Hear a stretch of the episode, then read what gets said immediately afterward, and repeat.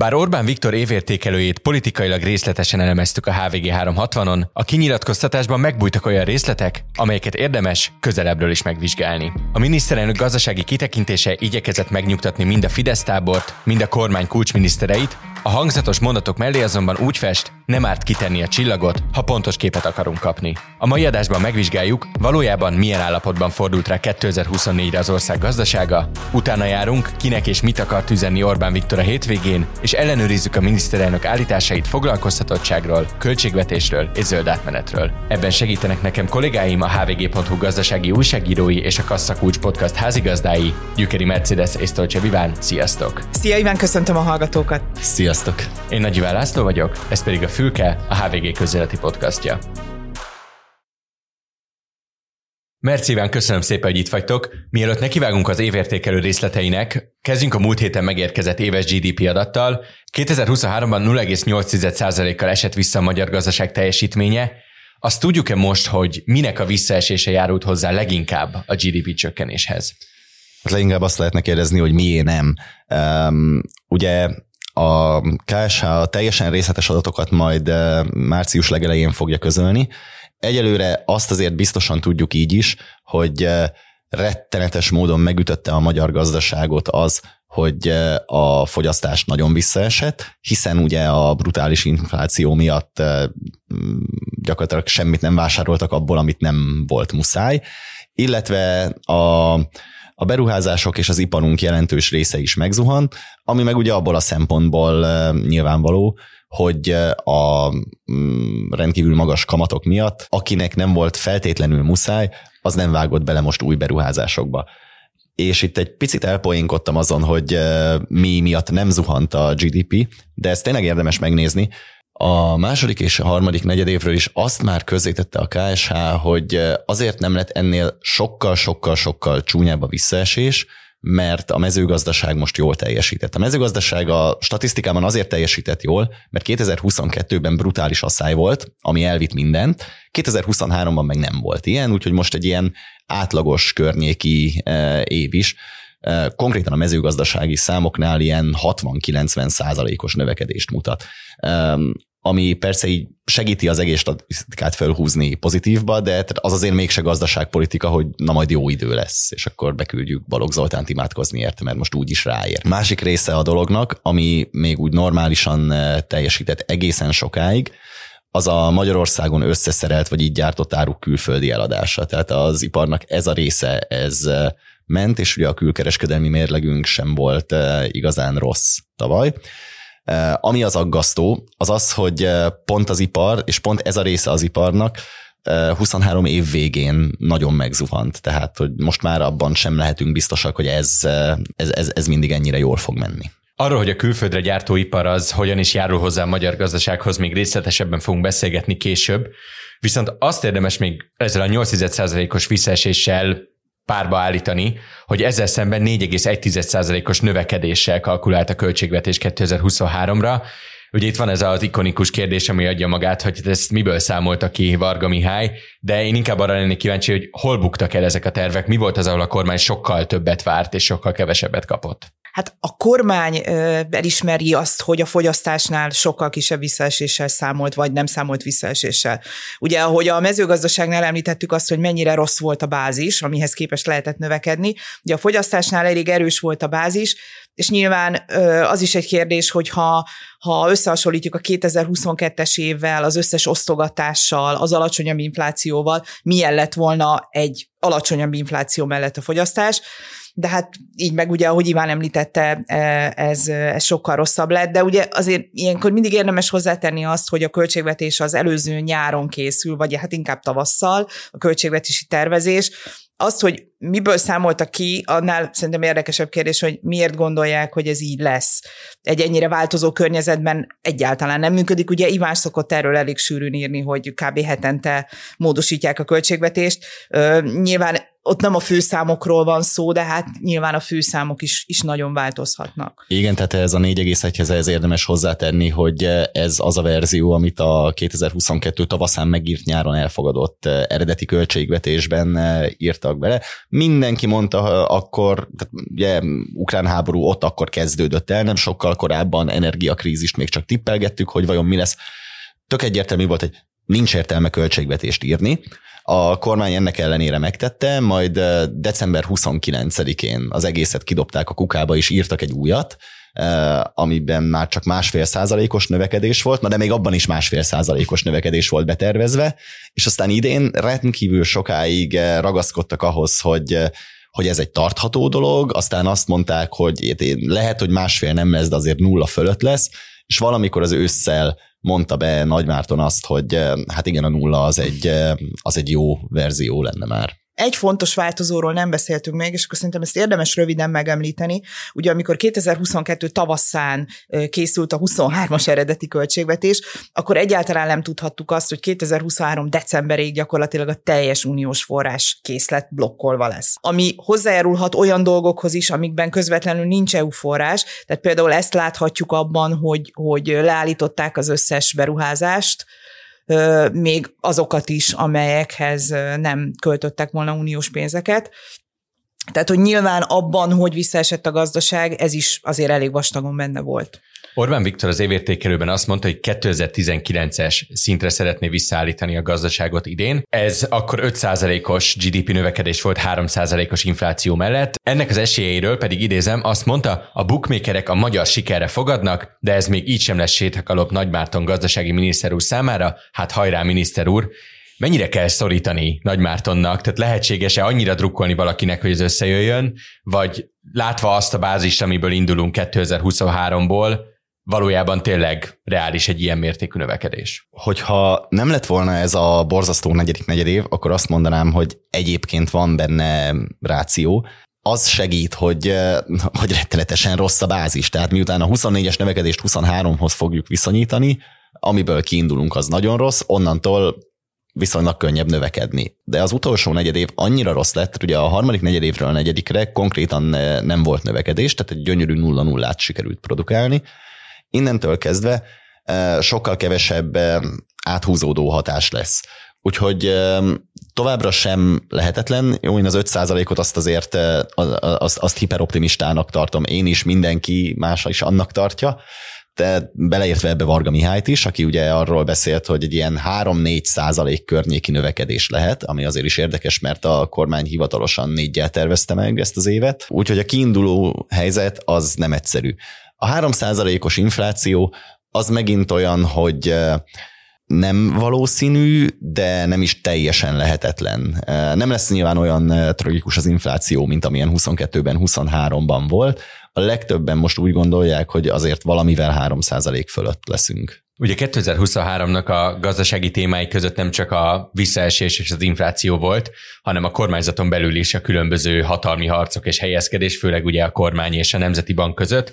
Az évértékelőben erről is volt szó. Egészen pontosan Szijjártó Pétert, Lantos Csabát, Nagy Mártont és Varga Mihályt biztosította bizalmáról Orbán Viktor, valamint beleszállt az MNB-be. Azt mondta, hogy az inflációt a jegybank segítségére sietve sikerült a rekordmagas 25%-ról 4% alá szorítani, azt egy kicsit össze tudjátok-e foglalni, hogy jelenleg mit tudunk a NER-nek a gazdasági irányításáról, mennyire tényleges ez a bizalom, vagy mennyire volt ez inkább egy ilyen kicsi motiváció, hogy idén tényleg csodát kell tenni ezeknek a minisztereknek, és mi lett ebből a nagyon-nagyon sokat hangsúlyozott Varga Nagy Matolcsi hármas csatából a gazdasági irányítás élén? Csak egy picit megint itt visszacsatolnék, hogy Orbán Viktor remekül derült a saját poénján, amikor erről beszélt, és ugye viccen túl ez a kormányzati narratíva, hogy a kormány volt az, amelyik lenyomta az inflációt, és ehhez képest a Magyar Nemzeti Bank csak hátráltatta a dolgot. Nyilván ez a vita, ez nem fog elmúlni akkor se, hogyha ha megszűnik az infláció, tehát hogy látjuk a frontvonalakat eléggé beállni Matolcsi György jegybankelnök és Nagy Márton most majdnem azt mondtam, hogy gazdaságfejlesztési miniszter, de valójában most már nemzetgazdasági miniszter között. Például ugye az infláció leszorításáról, de alapvetően a gazdaság élénkítéséről. És itt ugye történt egy nagyon fontos dolog a kormányon belül. Korábban a gazdaságpolitika irányítója Varga Mihály volt, korábban nemzetgazdasági, most már több ciklus óta pénzügyminiszterként. Gazdaságstratégiai kabinettet is ő vezette jó ideje, és ez a kabinet került Nagymártonhoz, aki ugye gazdaságfejlesztési miniszterből ezzel párhuzamosan nemzetgazdasági miniszterré vált. Ugye ez a nemzetgazdasági miniszter, ez először Matolcsi György volt, és ugye ez is jelezte azt, hogy hogy is képzeli a NER ezt a csúcsminisztériumot. Tehát, hogy minden jel abba az irányba mutat, hogy jelenleg ugye ebből a hármasból Nagy Márton az, aki a legjobb pozícióban van. Viszont ezzel együtt ugye most az ő vállán van a legnagyobb felelősség, legalábbis Orbán Viktor felé, tehát, hogy nyilván, hogy lehet itt 5%-os növekedésről, vagy 4%-os növekedésről beszélni, de ugye itt valamit teljesíteni is kell. Varga Mihály az, aki a költségvetési fegyelemért felelős, de nyilván ugye itt is megint fölötte van Nagy Márton. Itt ugye egy elszámoltathatósági kötelezettség van az Európai Unió felé, ahol megint komolyan veszik a költségvetési fegyelmet, és ugye itt most megint egy újabb fejezetet nyitunk, de láthatóan a növekedés beindítása az az, ami most a kulcskérdés Orbán Viktor számára, és akkor megint csak azt tudom mondani, hogy itt most Nagy Márton az, aki, aki a főszereplő a magyar gazdaságpolitikában. És akkor az MNB-re viszont egy kicsit kitérve is az infláció letörésére. Tehát lehet rajtuk gúnyolódni, de valójában a, a bázis hatáson kívül a legtöbbet szerintem az infláció letöréséért az MNB tette akkor, amikor 2022 eh, őszén, eh, amikor éppen már 20% fölött járt az infláció, és a forint árfolyam ilyen 434-nél volt, akkor egy brutálisan magas eh, kamatot meghatároztak, azóta is csak nagyon óvatosan, fokozatosan csökkentik, és emiatt rengeteg kritikát kapnak a kormányból, tény az, hogy ez hozzájárult ahhoz, hogy lefékezzen a gazdaság állóra, meg hát álló alá. Meg a hitelezés. Meg a hitelezés, így van, tehát hogy nagyon-nagyon komoly problémákat okozott ez, de de az, hogy a forint árfolyamat is ezzel az inflációt is sikerült menteni, ez nagyon nagy részben ennek köszönhető alapvetően itt az okozza az egyik legnagyobb ellentétet, hogy a kormánynak nyilvánvalóan nem érdeke egy bizonyos szinten túl befagyasztani a hitelezést, a, a, a gazdaságot, akármit, míg ugye az MNB elsődleges feladatának azt tekinti, hogy az inflációt törje le. Valójában a kormánynak az infláció letörése az csak odáig cél, hogy legyen azért elviselhető, és ne lehessen mondjuk belebukni, de, de egy ilyen 10% alattival ők valójában már elégedettek lehetnek a maguk szempontjából, és elkezdik bepörgetni a gazdaságot. Jó, hát azért tegyük hozzá, hogy egy ilyen majdnem 26%-os inflációba se buktak bele. Ugye ez a sokadik dolog, aminél azt mondjuk, hogy ha ebben nem buktak bele, akkor semmiben nem buknak bele, de az nagyon érdekes volt, ahogy látszatpolitizálással és propagandával, most mutatom így a két kezemmel az idézőjelet, törték Kötelező akciódás. Kötelező akciódás. Ugye az árstop, ami, ami megint majd, majd, majd egyszer nagyon sok közgazdász fog még erről értekezni. Ugye most még ez is egy ilyen vitafázisban van, hogy, hogy ez mennyiben járult hozzá az infláció emelkedéséhez. Hát ha más nem, akkor szakdolgozat témákat, remekeket Abszolút. produkált a következő évekre. Még egy dolog, amire egyébként nem tért ki Orbán Viktor az évértékelőben, és nagyon-nagyon mínuszos dolog, de említettük már a nevét. Az az államfőjelöltnek a kérdése. Török Gábornak volt egy olyan állítása a múlt héten, hogy szerinte Varga Mihály lehet esélyes erre a tisztségre, vagy ő legalábbis a mostani helyzetből és amiket füleseket kap, arra tud következtetni, hogy Varga Mihály költözhet akár a Sándor palotába. Ti ezzel hogy álltok? Szerintetek van-e ilyen bizalom a kettőjük között, és van-e értelme most egyébként még, hogyha háttérbe is szorított, de a gazdaságpolitikának fontos szereplőjét kivenni az egyenletből? az biztos, hogy van egy bizalom kettejük között, hiszen azért Varga Mihály gyakorlatilag ott van különböző pozíciókban az első Fidesz kormány óta Orbán Viktor mellett. Nyilván, ahogy említettem, most, most úgy tűnik, hogy ő háttérbe szorult, de hát azért ott van, tehát, hogy ő, ő egy biztos szereplője ennek. Lehet közel annak, hogy elkezdték lebontani az ő portfólióját ahhoz, hogy áthelyeznék más pozícióba? Igen, csak ez a ez az általános feltételezés szerint nem az államfői pozíció lenne, hanem a Nemzeti Bank elnökének a pozíciója. Igen, pláne, hogy amikor elkezdték visszabontani, akkor még nem igazán tudtuk azt, hogy Novák Katalin nem lesz sokáig államfő. Ö, igen, igen. Tehát, hogyha az időrendet is nézzük, ö, én azt hiszem, hogy a visszabontás és a, és a mindenféle ambíciók között nem biztos, hogy van ö, egyenes összefüggés. Tehát mondom, én inkább ott azt látom, hogy, hogy a, a nagyobb prioritás jelenleg nem a fegyelem, hanem amit ugye Varga Mihály képvisel, hanem a növekedés berugása, amit ilyen Nagy Márton képvisel. Ugye azt is látjuk, hogy nyilván Matolcsi Györgyel szemben van egy bizalmatlanság, meg, meg van egy, ő is ugye egy régi fideszes gazdaságpolitikus, de mégis kialakult egy feszült viszony.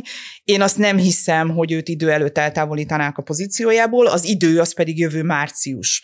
Tehát, hogy a leg legáltalánosabban forgó forgatókönyv az az, hogy jövő márciusban Varga Mihály léphet Matolcsi György helyére. Nyilván megerősítést innen sose fogunk kapni. Tavaly decemberben Orbán Viktor a sajtótájékoztatója után egy ilyen oda csapott kérdésre azt mondta, hogy majd térünk vissza időben, térünk vissza márciusban.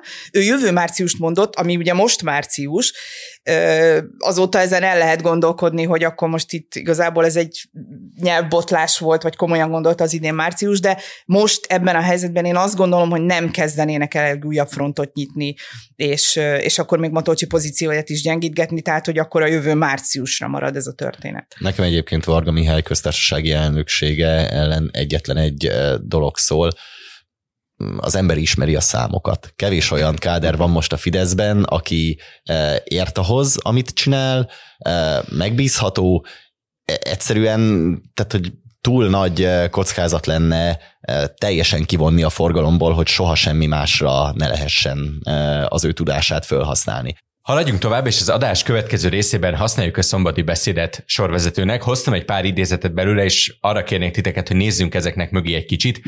A foglalkoztatási ráta ma 75%-os, de el akarjuk érni a 85%-ot, és el is fogjuk. Becslésünk szerint itthon még legalább 300 ezer ember bevonható a munka világába, és minden évben többen jönnek haza, mint amennyien vendégmunkásnak állnak. Az első kérdésem az, hogy van-e még reálisan ennyi munkavállaló Magyarországon? Ugye más adásokban is a tavalyi év folyamán említettük azt, hogy gyakorlatilag teljes foglalkoztatottság van Magyarországon. Honnan jön ez a 300 ezeres szám, honnan jöhet? Ugye tavaly 500 ezeret emlegettek, 500 ezer a magyar gazdaság munkaerő szükséglete. Ehhez képest most Orbán Viktor azt mondta, hogy még legalább 300 ezer ember bevonható a munkavilágába. Vagyis akkor ugye itt azt látjuk, hogy de ez megint egy ilyen mellékvágány, hogy akkor 200 ezer vendégmunkással számolnak. Két probléma is van, ugye vannak szociális problémák, nyilván vannak olyan emberek, akik soha nem mennek el dolgozni. Van egy ennél súlyosabb probléma is az, hogy a munkaerő szükséglet és a munkaerő kínálat az nem feltétlenül találkozik nem látjuk Mert azt... nem ugyanott van, meg nem ugyanaz a képzettség, amit igen, keres. Nem nagyon látjuk továbbra sem azt az átfogó programot, akár a magánszféra, akár az állam, és ugye itt most Orbán Viktor beszélt, tehát hogy egy nagyon szép következő mondat lett volna az, hogy, hogy nem csak támogatást adunk, hanem próbálunk egy, egy, egy olyan, olyan oktatási rendszert, egy olyan szakoktatási rendszert kialakítani, hogy, hogy nagyobb legyen. Egyfelől ne vándoroljanak el a képzettek, másfelől pedig, aki munkát keres, az találjon is munkát. Tehát ne csak a másik oldal legyen meg, hogy munkát kínálnak, de arra nincs jelentkező. Én itt körbenézegettem eh, kicsit most a foglalkoztatottsági számokban, meg a, a népszámlálásnak az adataiban is. Eh, ugye úgy nézünk most ki, hogy eh, van körülbelül 4 millió 600 ezer, 4 millió 700 ezer attól függően, hogy mikor veszik fel ezeket az adatokat, ember ma Magyarországon, aki dolgozik van körülbelül 6 millió 100 ezer 15 és 64 év közötti ember. Én azt mondanám, hogy vegyük le ebből most a 300 ezer 15 és 18 év közöttieket, tehát hogy ne az iskolapadból kiesett eh, kamaszokkal akarjuk föltölteni a munkaerőpiacot. 5 millió 800 ezernél tartunk, tehát 1 millió 200 ezer fő a különbség. Ugye körülbelül 200 ezeren vannak, akik most is munkanélkülinek számítanak, tehát tudnának eh, munkába állni, hogyha eh, ha lenne hova, és regisztráltak is, Ugye ezeknek az embereknek a többségére igaz mindaz a probléma, amit most Merci felsorolt. Ugye van aztán 470 ezren, akik tanulnak, de tehát, hogy őket mondjuk jelentős részben kivehetjük ebből a körből, mert hogy közülük csak 109 ezeren 20 év felettiek, és mindössze 16 ezeren 25 felettiek. És van egy olyan körülbelül 500 ezer fős kör, aki az egyéb eltartott kategóriába tartozik bele. Ebből olyan 80 ezeren vannak a 25 év alatt, tehát ők mondjuk azok a fiatalok, akik még maradtak a szüleiknél jelentős részben, és majd kitalálják, hogy mit kezdenek az életükkel. És akkor van itt 420 ezer ember nagyjából, aki még ebbe az egyéb eltartott kategóriába esik bele. Tehát közülük lehet bevonni azért valakiket a, a munkaerőpiacra, Én azt azért kétlem, hogy ebből 300 ezeret össze tudnának hozni. Lehetett ennek a megszólalásnak szerintetek, és ez most egy politikai kérdés, az a motivációja, hogy a vendégmunkások miatti feszültséget oldja egy kicsit, meg tudja erősíteni azt a narratívát, amit tényleg 2010 óta hallunk, hogy munkahelyteremtés Magyarországon? Tavaly ugye azt mondták, hogy a magyar gazdaság munkaerő szükséglete 500 ezer fő, ami aztán végül már úgy ment át, hogy 500 ezer vendégmunkást hívnának be. Tehát, hogy ezért szerintem nagyon fontos volt, hogy, hogy ezt itt tisztázta a miniszterelnök, hogy itthon még legalább 300 ezer ember bevonható a munkavilágába, tehát hogy így tisztázta, nem kiejtve a vendégmunkás szót, hogy itt magyarokról beszél. Egyébként mindazokon kívül, ami problémákat eddig felsoroltunk, egyetlen olyan dolog van még, amiben a kormány megpróbálkozhatna nagyobb aktivitással, és akkor talán lenne esélye a sikerre, az országon belüli migrációt valahogy növelni. Tehát ugye most Magyarországon vannak szegényebb megyék, ahol ilyen 8-10 százalékos a munkanélküliség, és egyszerűen a néplélekben nincsen igazán az benne, hogy ország egyik részéből a másikba elmenj dolgozni. Kivéve Budapestre, meg a nagyobb városokba. Akkor, hogyha mondjuk fiatal vagy, és első munkahelyedet keresed, leginkább még ez is akkor, de, de tehát tény az, hogy ezen, ha valahogy tudnának változtatni, akkor ott még lennének tartalékok. Igen, Tehát ezen rendkívül nehéz változtatni. Abszolút, és azt gondolom, hogy itt azért, azért egy nagyon, nagyon régi beidegződést kellene a kormánynak megváltoztatni, tehát hogy azért itt nagyon komoly szerepe lenne a magáncégeknek is. És nyilván Ugye ez is nagyon érdekes dolog volt, hogy a, az EU csatlakozás utáni években fokozatosan szabadult fel az uniós munkaerőpiac, és a magyarok nem mentek csak és még a válság után sem mentek, csak 2010-11 után kezdtek el elindulni, mert ott is valami kötötte őket, de hogy a mai napig ugye ez a fajta migráció erősebbnek tűnik, mint az országon belüli. Menjünk tovább a következő idézetre, ez egy hosszabb. Nem sikerült megvédeni a gazdasági növekedés COVID előtti ütemét és az alacsony költségvetési hiány mértékét sem. Sikerült viszont megtartani a külkereskedelem és az export magas értékét. Így megelőzhetők a közgazdászok által ikerdeficitnek nevezett pénzügyi jelenséget, amikor a költségvetési hiány és a külkereskedelmi mérleg egyszerre romlik el, aminek általában pénzügyi csőd és gazdasági megszorítás a vége. Hogy ez nem következhetett be, abban elévülhetetlen érdemei vannak a külkereskedelemért felelős Szijjártó Péter miniszter úrnak, Köszönjük szépen. Itt annyit kérnék, hogy fekcsekeljük ezt az állítást, mennyire állja meg a helyét az, amit Orbán Viktor mond, mind az ikerdeficitről, mind arra, hogy Szijjártó Péternek milyen szerepe van ebben. Kezdjük azzal, ki gondolja azt, hogy ebben az országban nem voltak gazdasági megszorítások? A kormány. Rajtuk kívül? Nem, el, elmerülhetnénk abban, hogy mit nevezünk megszorításnak. Ami az ikerdeficitet illeti, a külkelmérlegünk 2023-ban már jobb volt, 22-ben volt az nagyon-nagyon rossz, tehát ott azért azt se lehet mondani, hogy ez teljesen végig sikerült megúszni, most ahhoz képest azért javítottunk. 2022-ben volt két nagyon fontos tényező, ami az egekbe emelte az importot. Az egyik az a fogyasztás, amiről már beszéltünk, tehát hogy a fogyasztás visszaesése is hozzájárult ahhoz, hogy az import csökkent. A másik az viszont az energiaár párban azzal, hogy 2022. októberében 430 forint körüli euró árfolyamon kellett a amúgy is rekordáló levő energiahordozókat megvásárolni. Tehát az, hogy az import az egekbe szökött, és 2023-ban ehhez képest lecsökkent, azt azért úgy a kormány érdemének nem nagyon lehet betudni. Az egy másik dolog, hogy az export az valamennyire szinten tudott maradni, annak ellenére, hogy látjuk azt is, hogy a felvevő piacokon kisebb a kereslet. Amikor arról beszélünk, hogy a külkereskedelmi mérleg javult, akkor azért nem feltétlenül magunkat dicsérjük, egyszerűen leírunk egy állapotot. Igen, itt azért ugye még azt érdemes ehhez hozzátenni az ipari statisztikákban. Mindig is nagyon látszott, hogy azért lehet egy normálisabb teljesítmény még évközben, mert, mert az itt összeszerelt dolgokat el lehet adni külföldre. És ez nem feltétlenül azt jelenti, hogy akkor rengeteg Made in Hungary terméket vesznek a németek, hanem, hanem hogy mondjuk a német autógyár átveszi azt a, a termékét, amit Magyarországon összeszereltek, aztán ő eladja a Made in Germany termékként. De akkor beszéljünk is erről, legyen ez a következő témánk, újabb idézet. Győrben tíz éves autógyártási rekord ölt meg, Kecskeméten felső kategóriás elektromos autógyártás indult. Debrecenben olyan elektromos autót gyártunk majd, ami még nincs a világpiacon. A világ legnagyobb elektromos autógyártója Szegedre hozza az első európai gyárát, és megnyugodhatnak a Szent Gotthárdiak is, Abban a csarnokban indul meg az új elektromos motorok gyártása, ahol 30 évvel ezelőtt elkezdték gyártani a benzines motorokat. A magyar autóipari termelés értéke, hölgyeim és uraim, több mint 13 ezer milliárd forint, több százezer család kenyerét adja. Sokszor beszéltünk már arról a podcastban, de ezek szerint nem elégszer, hogy mennyit adnak hozzá a magyarországi gazdasági mutatókhoz a külföldi autógyártók, és ami ennél érdekesebb kérdés, hogy valójában ebből mi érződik. Tehát amikor azt nézzük, és az, azzal dicsekszik Orbán Viktor, hogy mennyit termelnek ezek a nagy gyárak Magyarországon, mi az, ami ebből egy Excel táblázatban jelenik meg, és mi az, ami mondjuk Magyarország tényleges gazdasági pénzügyi jólétében mutatkozik meg. Mm, igazából tényleg sok minden. Tehát lehet itt most szörnyűködni azon, hogy milyen összeszerelő üzem vagyunk. Valójában nagyon sok embernek biztosítja ez a, a megélhetését, és az, hogy a mostani válság mondjuk nem okozott olyan fajta krízis, mint 2008-ban, hanem egészen másfajtát, de most ez, ez, ezzel egy nagyon más irányba mehetnénk el. Az egyik fő oka az volt, hogy tömeges munkahelyvesztések nem voltak. Ugyanígy egyébként ez volt a COVID időszakában is, tehát hogy emberek nem vesztették el a megélhetésüket tömegével.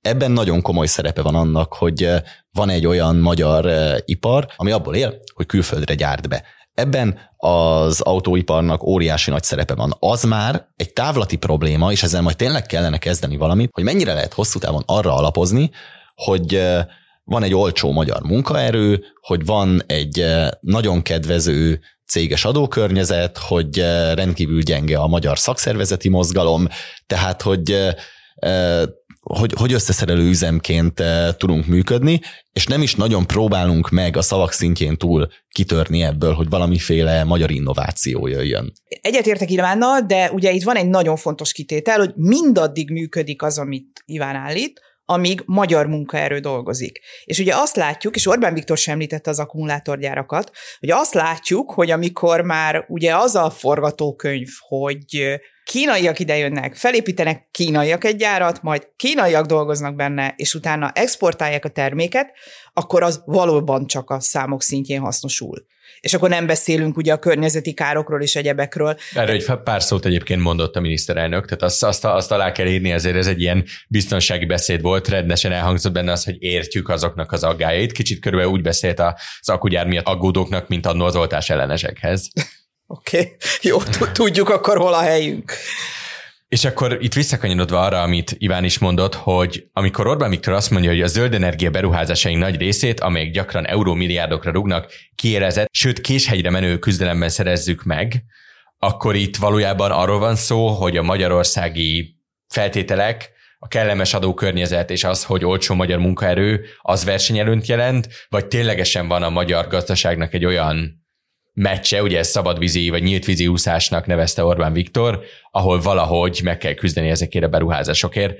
A kérdésem röviden az, hogy igazából nem logikus-e az, hogy ide jönnek ezek a, az ilyen jellegű beruházások lévén az adottságok nekünk dolgoznak. De nyilván nagyon sok dolgot mérlegelnek ilyenkor. Ugye az idei, bocsánat, a tavalyi év nagy kapása az a, az a kínai BioID-nak a gyára, ami, ami Szegedre települt, ott a fő versenytárs Franciaország volt. Franciaországban nyilván mások a bérviszonyok, sokkal erősebbek a szakszervezetek, Viszont lehet, hogy egy be, be, vagy egy fejlettebb piacról beszélünk, lehet, hogy jobb munkaerőhelyzetről beszélünk, tehát, hogy nagyon-nagyon sok dolgot kell ilyenkor mérlegelni, de az biztos, hogy amit említettetek, például az alacsony adókörnyezet, az még úgy is ugye kedvező lehet, hogy globális minimumadó van, tehát, hogy azért valamit kompenzálni kell már. És akkor térjünk rá még az utolsó nagyobb témára, amit Orbán Viktor említett a beszédben, az energetikára. Ugye azt mondta, hogy karnyújtásnyira, vagyis néhány évre vagyunk az energiafüggetlenség állapotától, ezt főleg a napenergia, illetve paks, vagy a paksok számlájára írta. Valóban ennyire lennénk az energiafüggetlenségtől, vagy ez megint egy kicsit ilyen Orbán Viktor szótárasat játszik, és más az ő megfogalmazása, meg más a szakértők megfogalmazása erről? Ugye Orbán Viktor is említette azt a tényt, hogy a hazai napenergia termelés az már meghaladja paks termelését. Ugye ő ugyan arról beszél, hogy paksok, tehát hogy felépítjük paks kettőt, ezt megint megerősítette, de hát azt látjuk, hogy ez egyelőre még szándék, tehát hogy most ott tartunk, hogy inkább meghosszabbították paks egy üzemidejét. De visszatérve a napenergiára, tehát látjuk azt, hogy a napelem pályázatok, a napelem finanszírozás, vagy a napenergia finanszírozás körüli balhék, azok mennyi embert mozgattak meg. Tehát, hogy gyakorlatilag én azt látom, hogy itt a magyar társadalom a sokkal előrébb jár, mint a kormány. Tehát, hogy a zöld átmenetet, azt valójában irányíthatná a kormány, és ehhez ugye segítséget is kapna még az Európai Uniótól is, de hogy valójában ez egy, ez egy alulról jövő dolog, Szóval ezt az átmenetet segíteni tudja a kormány, de hát egyelőre inkább azt látjuk, hogy ilyen kontextusban haszonélvezője, hogy ki tud állni Orbán Viktor, és azt tudja mondani, hogy... De hát akkor ez egy ilyen nagyon sok kis csillaggal ellátandó kijelentés, tehát ez attól függ, Igen, hogy... és van még egy Oroszország méretű nagy csillag. Igen, ezt akartam mondani, mert hogy, hogy az, amikor Orbán Viktort azzal támadták, vagy azzal kapcsolatban kapott kérdéseket, hogy ugyan milyen jó lenne, miniszterelnök úr, hogyha lejönnénk végre arról a gázenergiáról, ami egészen konkrétan egy háborús agresszortól érkezik Magyarországra, akkor mindig az volt a válasz, hogy nem, hát itt nem lehet, hát ez a fenntarthatóságunknak a kulcsa, a rezsicsökkentés alapja, stb. Most mégis azt láttuk, hogy egy csomó kis feltétel mellett, de Orbán Viktor szívesen elmenne ebbe az irányba, de jól értem azt, hogy ebbe a szívesen elmozduláshoz az kell, hogy felépüljön Paks 2, üzemeljen Paks 2, meghosszabbítsák Paks 1-et, és tényleg növekedjen tovább az napenergia felhasználása, és fejlődjön úgy a hálózat, hogy ez a napenergia ténylegesen használható legyen Magyarországon, nem feltétlen csak helyben legyen megoldva ennek a szállítása, raktározása. Jó, akkor én már egy hatalmas csillaggal jövök elő. Ugye Paks 2 egy orosz projekt ami már akkor is büdös volt, amikor aláírták a szerződést nagyon sok dolog miatt. Viszont ott volt egy másik büdösség, aminek nem is volt feltétlenül köze az oroszokhoz, az, hogy akkor se volt biztosítva az, hogy az valójában egy rentábilis projekt lesz. Tehát, hogy emlékezhetünk arra, hogy az Európai Bizottság maga is úgy fogadta el ezt az egészet, hogy benne van az, hogy állami támogatás, tehát, hogy az állam valamennyien szinten finanszírozza. Ugye az állam kiinduló, vagy a kormány kiinduló pontja az volt, hogy majd az a Paks 2 által termelt energiát, azt nem csak Magyarországon tudja felhasználni, hanem el is tudja adni külföldre, és akkor majd ebből lesz kvázi rentábilis. De hát ha azt látjuk, hogy a, az alternatív energiaforrások most már többet termelnek, mármint hogy a, ugye a más zöld energiák, mert ugye Paks, vagy a nukleáris energia is zöld energia, akkor egyáltalán nem tűnik annyira kedvezőnek az az ár, amit majd el lehet érni mit tudom én, 30 év múlva, amikor már termelni fog paksér. Tehát akkor azt így nagyjából kijelenthetjük az évértékelő után, hogy azok a rigmusok, amiket Orbán Viktor hangsúlyozott, zöld energiáról, energiafüggetlenségről, vagy akár az új kínai beruházásról Szegeden, ezek valójában azért szerepeltek ebben a vagy ezzel a spinnel a beszédben, hogy megnyugtassa azokat a politikai kedélyeket, amelyek az akugyárak, autógyárakkal szembe vannak, illetve azokat megnyugtassa, akik belekeveredtek a napelem programnak a mizériáiba. Igen, és, és kicsit az is látszott, ugye, ahogy említetted a felvezetőben is, a 360-on elemeztük már, ugye te elemezted, és ott írtad azt, hogy 49-el megyünk az 50-es táblánál, vagyis itt is azt láttam, hogy, hogy igazából nem fogalmazott meg olyan célokat, amiket eddig nem fogalmaztak volna meg, és nem említett olyan tényeket, amik, amik ne lennének ismertek jó régen. Tehát, hogy nekem itt tényleg ezen a területen, meg általában a gazdasági vívmányok említésénél olyan érzésem volt, mint amikor minisztériumi közleményeket olvasok arról, hogy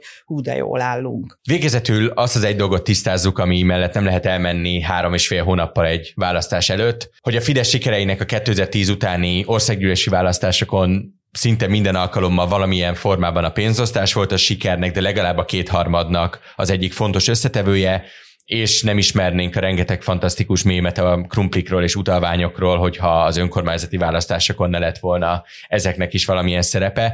A gazdaság mostani helyzetében azzal, ahogy most van az államkincstár, mennyi esélyt láttok arra, hogy valamilyen szinten osztogasson, vagy valamilyen materiális incentívát adjon arra, hogy a Fideszre vagy a Fidesz jelöltjeire szavazzanak az emberek júniusban, mennyire van kilátás egy olyan pénzszúrásra, nyilván nem olyan léptékűre, mint 22-ben, de valami hasonlóra jelenlegi tudásunk szerint. Ez reálisan szerintem akkor történhet meg, hogyha addig érkezik EU pénz, és azt majd eladják a saját hatalmas sikerükként.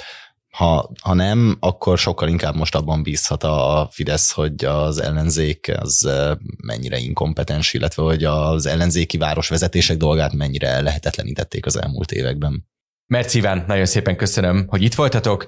A hallgatóinknak pedig üzenem, hogy mindkettőjükkel lehet majd találkozni hétfő reggel a Kasszakulcs című műsorunkban. Én ezt nagyon-nagyon ajánlom, benne lesz az adás leírásában, hogy hol lehet meghallgatni. Mindenesetre köszönöm szépen a figyelmet, a fülke is hamarosan folytatódik, addig is iratkozzanak fel a HVG podcastokra és kapcsolják be az értesítéseket, hogy egyetlen adásunktól sem maradjanak le. Én Nagy Iván László vagyok, viszont hallásra.